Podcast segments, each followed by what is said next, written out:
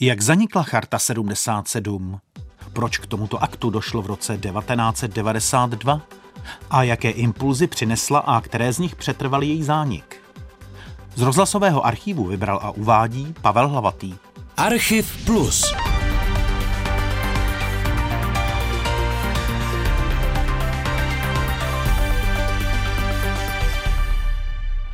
Vznik Charty 77 popisuje v roce 1992 moderátor a dramaturg Boris Riegler.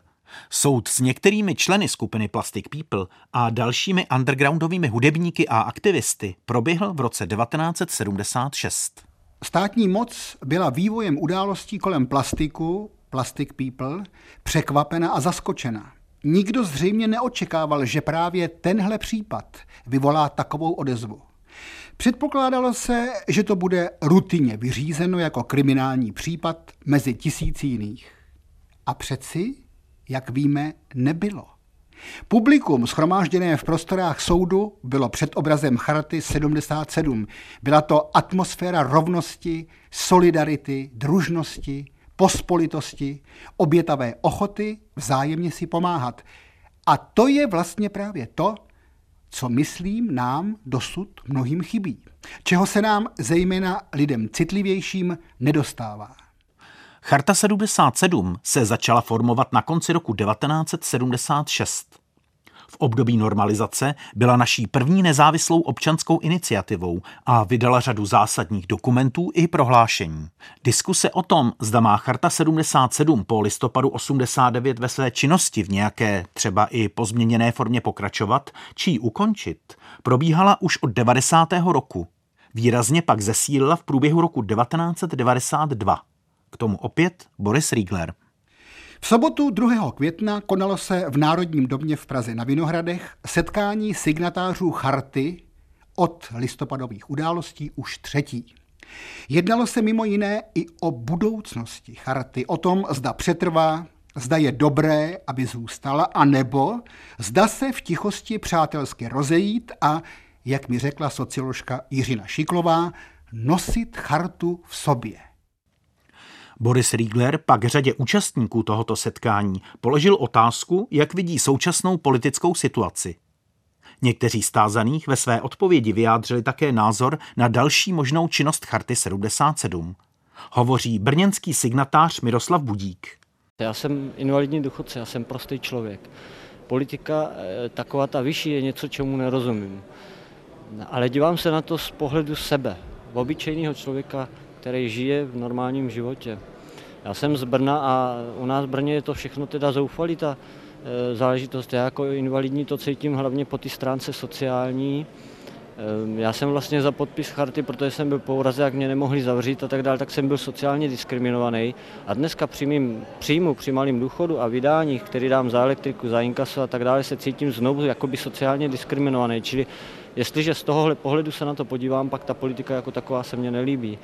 Já jsem podepsal eh, chartu 77 až v 81. roce po mým návratu z nemocnice, protože v 77. se mi to stalo a ležel jsem celou tu dobu v nemocnici. Eh, dva roky jsem byl pak na vozejku, další dva roky v Oberlích. Já jsem podepsal chartu jako vozejčkář a podepsal jsem ji právě, protože jsem viděl, jak vlastně invalidní lidi jsou nucení žít a podepsal jsem chartu s pocitem toho, že budu sounáležet k lidem, kteří podepsali taky, kterým můžu věřit, kteří jsou moji soukmenovci, moji přátelé, jak jsem to tady dneska řekl. A dneska, když vidím rozpory v chartě, jestli vůbec má nebo nemá charta existovat dál, tak vlastně mám strach, že když existovat nebude, že přijdu o tyhle svý přátelé. Čili já jsem zásadně proti tomu, aby charta se rozpustila. To je jedna věc, kterou bych chtěl říct. Druhá věc, že bych rád, aby charta protože to byl vlastně boj za lidská práva a já si myslím, že jako nějaká sociální životní úroveň je taky lidským právem. Takže domnívám se, že vlastně v téhle oblasti má před sebou charta obrovské množství práce a že tedy se rozpustit ani nemůže, protože vlastně by nedokončila to, za čím stála. Dalším dotazovaným byl cestovatel Jiří Hanzelka. Ve své odpovědi sformuloval jedno z klíčových témat, které tehdy rezonovalo nejenom v chartě 77, ale v celé společnosti. A rezonuje vlastně dodnes. Většina lidí, ať jsou někde v mocenských postaveních, ve špičkách, nebo normální občany trápí jedna základní a podle mého názoru naprosto klíčová věc. A to je vztah důvěry. Důvěry mezi lidma, mezi sebou, vztah důvěry mezi občany a těmi, kteří jsou jejich mluvčími v parlamentě a jinde, v mocenských pozicích, že to je to, co nás trápí ze všeho nejvíc.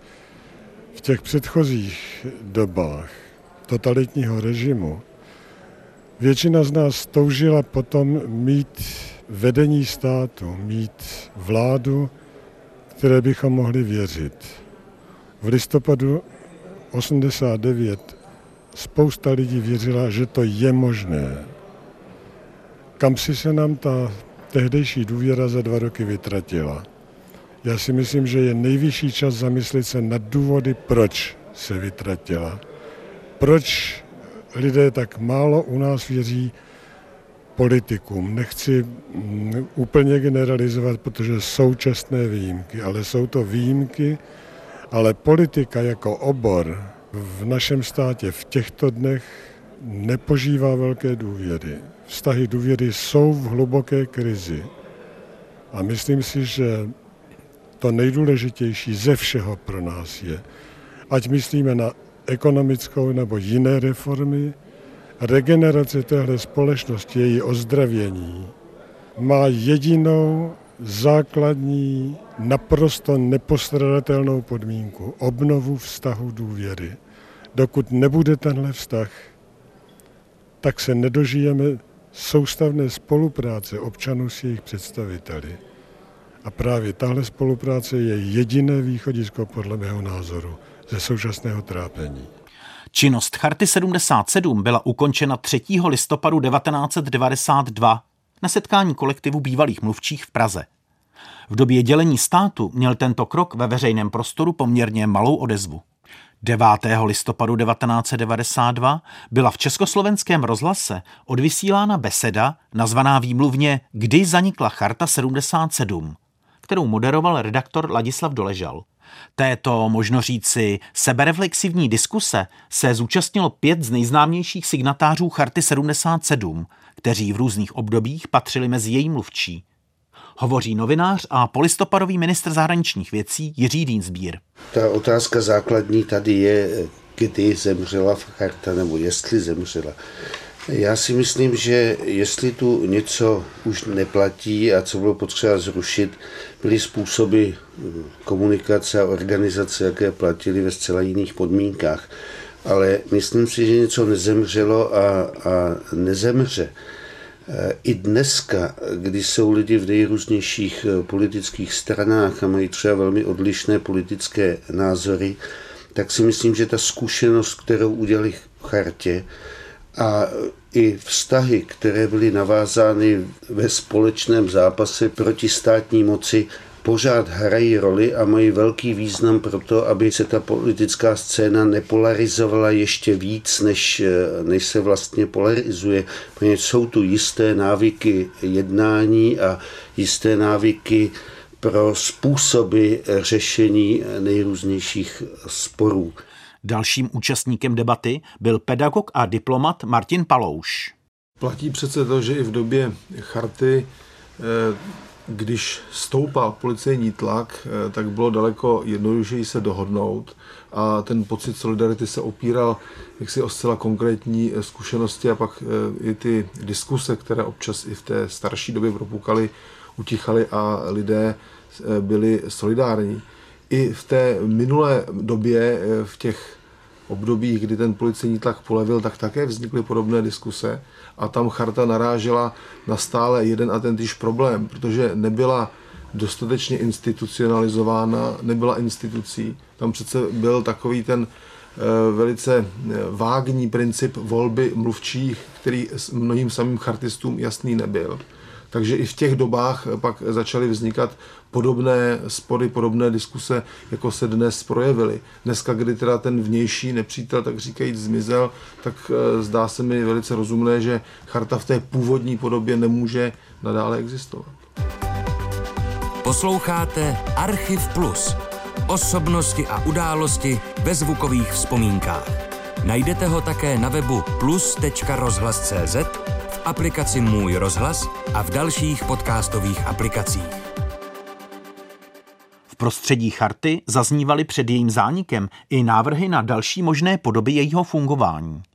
O sociální variantě hovořil na počátku pořadu signatář Miroslav Budík. V téže anketě z května 1992 odpovídal na setkání Charty 77 na otázku Borise Rieglera o politické situaci i novinář a vydavatel Petr Cibulka.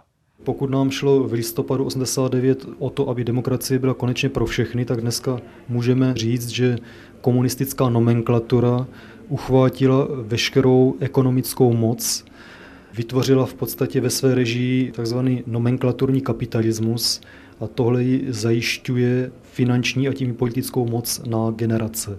Já si myslím, že dokud nebude přijat takový zákon o debolševizaci, který by komunistickou nomenklaturu a další aktivní kolaboranty vyřadil jednou provždy z mocenské hry, to znamená plošné zveřejnění agentů STB, vyřazení komunistické nomenklatury z privatizace a z podílu na privatizaci, rozbití jejich informačního monopolu, tak myslím si, že nemáme absolutně šanci na uchránění těch elementárních demokratických svobod a práv pro všechny. O tento jeho názor se opíralo i prohlášení reagující bezprostředně na ukončení činnosti Charty 77. V rozhlasové diskusi z 9. listopadu 1992 ho zmínil moderátor Ladislav Doležal. Dnešní tisk publikuje ostré prohlášení Petra Cibulky a Johna Boka, které tuto skutečnost hodnotí jako akt veřejné tváře charty a růžové špičky ledovce lidí, kteří se díky ní dostali do vysokých funkcí. Skončila tedy charta součinnost v úterý, nebo krátce po listopadu, anebo neskončila vůbec. Nebo jinak řečeno, nač by nám dnes byla charta. V rozhlasové diskusi z 9. listopadu 1992 se touto otázkou zabývali vlastně všichni účastníci, například politik Aleksandr Vondra. Já si v podstatě myslím, že ten smysl charty v daleko největší míře, tak aspoň jak jsme o celých deset nebo daleko víc vlastně let znali do toho roku 89, těch 12 let, že vlastně po tom listopadu se začal velmi rychle vytrácet.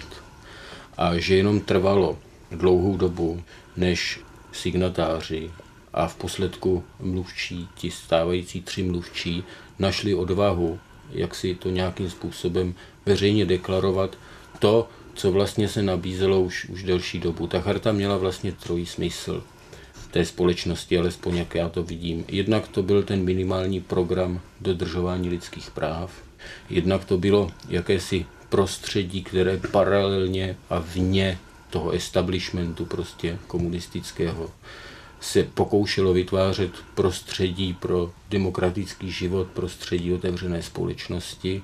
A za třetí to byla jakási, byť zprvu velmi opatrná, ale později stále razantnější platforma odporu vůči tomu komunistickému režimu. Když eh, ten komunistický režim padnul, tak padl i tento smysl charty, ten třetí, protože platforma opozice bylo něco, co se začalo formovat tak jako v každé demokracii na půdě parlamentu, eventuálně ve stranách i mimo parlament. Pokud je o ten prvek druhý, tu otevřenou společnost, tak se samotným zrozením eh, té svobody a posléze i demokratického prostoru samozřejmě ta charta v těch rámcích svého fungování nebo pravidlech svého fungování byla prvkem dokonce svým způsobem rušivým, nekontrolovatelným, demokraticky nevolitelným. No a vlastně zbývá ten poslední a ten první smysl karty, ten minimální program lidských práv, no a ten by měl být jaksi věčným programem pro každou demokratickou politickou stranu a snad tady bych viděl nějakou budoucnost něčeho, jako byla charta, ale musel by to být e, výbor, třeba řekněme typu, jako je Helsinský výbor, jako je Mezinárodní organizace na ochranu lidských práv a podobně. Prostě eh, něco trošku jiného, než ta charta byla, než eh, jak jsme ji znali. Čili řekl bych, že fakticky vlastně ta charta se začala rozplývat eh, velmi brzo po listopadu 89. O prostředí Charty 77 hovořila v rozhlasové diskusi z 9.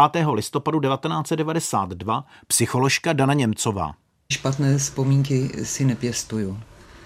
To nepříjemné se mi samozřejmě občas v kontaktu s občany připomene, Například, když na stanici autobusu někdo na mě ukáže, říká, tak ním taky patří, a e, pak se vyjadřuje pejorativně třeba o panu prezidentovi Havlovi. Ale e, čím vlastně charta byla pro mě? Pro mě e, to byla situace, kdy jsem si řekla, že je příležitost, abychom společně s jinými odmítli normalizační proces, odmítli život ve lži. Když mi bylo kolem těch 14 let, tak jsem vlastně prožívala 50. léta. A musím říct, že už jako holka jsem se strašně styděla za všechny ty petice a za všechno to, co připustilo potom eh, procesy 50. let s úchvalou občanů. A když normalizační proces eh, pokračoval, tak se mi zdálo, že jednou v budoucnosti by mohly moje vlastní děti říct, že jsme nereagovali a že jsme nechali situaci zase dojít tak daleko, že třeba znovu se budou opakovat monster procesy a tak dále. Takže pro mě eh, to byla taková výzva svědomí a výzva k tomu občanskému odhodlání spojit se s jinými a postavit se napříč. Samozřejmě, že v totalitní společnosti postavit se napříč znamenalo, že nám bylo dáno najevo, nakolik jsme občansky závislí. To znamená, že jsme přišli o práci, o e, všechny možné e, banální záležitosti, jako je telefon, nebo kdo měl řidičský průkaz a tak dále a tak dále. Děti nemohly studovat. E, s tím jsme vlastně museli předem počítat, že jsme vydaní té totalitní moci. A odtud pak pramenil ten pocit eh, té svobody, s kterou vlastně i tohle to všechno eh, pro nás bylo samozřejmostí. To nejpěknější, na co vzpomínám, byla ta vzájemná solidarita, vzájemné ručení. A pokud jsme působili jako elita, tak jedině proto, eh, že jsme komunikovali navzájem, ta komunikace se samozřejmě rozšiřovala potom na další a další okruhy, ale nikdy jsme nebyli uzavření vůči tomu, kdo nás potřeboval. Matematik a politik Václav Benda reagoval na otázku, zda by Charta 77 mohla vydat dokument o slovenské politice, myšleno v souvislosti s rozdělením státu.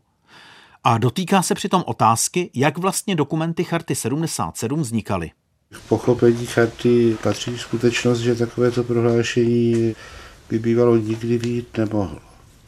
Protože pro každé prohlášení, každý dokument charty bylo zapotřebí dvou věcí. Za prvé obecného koncenzu, nesměla existovat v chartě tedy žádná skupina, která by se cítila jaksi podvedena nebo dotčena takovýmto dokumentem vydávaným jejím jménem. A za druhé tedy koncenzu těch, když se dokument týkal. Jaksi nebylo dost dobře myslitelné vydat dokument třeba o evangelických církvích bez souhlasu teda především evangelických představitelů. To je nebylo dost dobře možné a nebylo by dost dobře možné ani v budoucnu vydat dokument o slovenské politice bez souhlasu slovenských signatářů charty a ten souhlas bychom patrně nedostali. 17. listopadu 1992 se na zánik Charty 77 zeptal jednoho z jejich bývalých mluvčích, redaktor Petr Hartmann. Přesně tři roky pádu komunistického režimu přežilo společenství lidí, které se od tuto změnu nejvíce zasloužilo. Charta 77 po rozhodnutí kolektivu mluvčích totiž už patří minulosti. Co tomu právě dnes říká páter Václav Malý? Já jsem jedním z těch, který už žádal, abychom po listopadu 89 jako charta ukončili činnost. Z několika důvodů. Bylo jasné, že charta byla bází pro lidi různých světových názorů, které sjednocoval odpor vůči tehdejšímu režimu a sjednocovalo jedno podstatné, úcta k člověku, která tehdy nebyla respektována a bylo jen přirozené, že po listopadu 89, kdy se naskytla příležitost pro mnohé se angažovat v mocenské politice, mnozí převzali významné státní funkce, že nelze uchovat tuto základní jednotu, že naše názory se diferencují a že se nemůžeme shodnout ani na těch nejzákladnějších záležitostech. Bylo by přece absurdní psát určité dopisy nejvyšším představitelům, když tehdy nejvyšší představitelé byli chartisté. Tyhle ty vnitřní rozpory mě vedly k tomu, že je třeba chartu ukončit. Charta vykonala mnohé od začátku své existence až do listopadu 1989. To zhodnotí teprve budoucnost, ale po listopadu 89 už nemohla fungovat tím způsobem, jakým fungovala. Zároveň charta suplovala mnohé aktivity, které je dnes třeba prosazovat v jednotlivých skupinách odborně, jednoznačně zaměřených na ten, který obor. Toto všechno vlastně charta suplovala ve svých dokumentech a bylo přirozené, že po listopadu 89 na tento obrovský úkol nemůže stačit. Těchto důvodů jsem už byl proto, aby záhy charta jako taková ukončila činnost. Zdá se mi, že to trvalo příliš dlouho, že ji ukončila až po třech letech, ale plně tedy s tím souhlasím. Ale tím nekončí to, co charta začala, aby se občané více zajímali o věci veřejné, aby se združovali a vytvářeli příslušný tlak na státní autority, pokud se spronevěřují té které oblasti eh, proti zásadám klidného občanského soužití, pokud se narušuje život společnosti. Takže v tomto duchu charta může pokračovat v jednotlivých, tedy odborně a jednoznačně zaměřených skupinách. Závěrečná ukázka pochází z tiskové konference z 9. listopadu 1992. Hovoří Václav Havel, v té době bývalý československý a budoucí český prezident. Pokud jde o chartu 77, samozřejmě, že ukončení její činnosti mm, beru s určitou nostalgií, protože přeci jen významná část mého života byla spojena s tímto společenstvím. Stál jsem u jeho zrodu, nemálo jsem v něm pracoval. Na druhé straně ale v jistém smyslu jsem rád, že mohlo k tomuto okamžiku dojít. E, nevěřil jsem dlouhá léta, že se dožijí okamžiku, kdy charta sama e, dospěje k názoru, že může svoji činnost uzavřít. Samozřejmě, že myšlenky, ideály charty nestratili nic na své aktuálnosti tom závěrečném dokumentu charty jsou přímo vyzýváni její signatáři k tomu, aby se dál za tyto ideály a hodnoty zasazovali, ať na půdě jiných spolků, společenství politických stran ve veřejných funkcích, v občanském životě. Nicméně ten model, ten model veřejného působení, který který byl chartě vlastní, ten byl zcela mm, jaksi mm, poplatný své době a ten se přežil. Proto mluvčí eh, všichni tedy, kdo byl kdy mluvčím Charty 77, na základě obsáhlé diskuze mezi signatáři vydali toto prohlášení o ukončení její činnosti. Neudělali to sami a svévolně, ale byl to výraz mínění většiny signatářů Charty 77.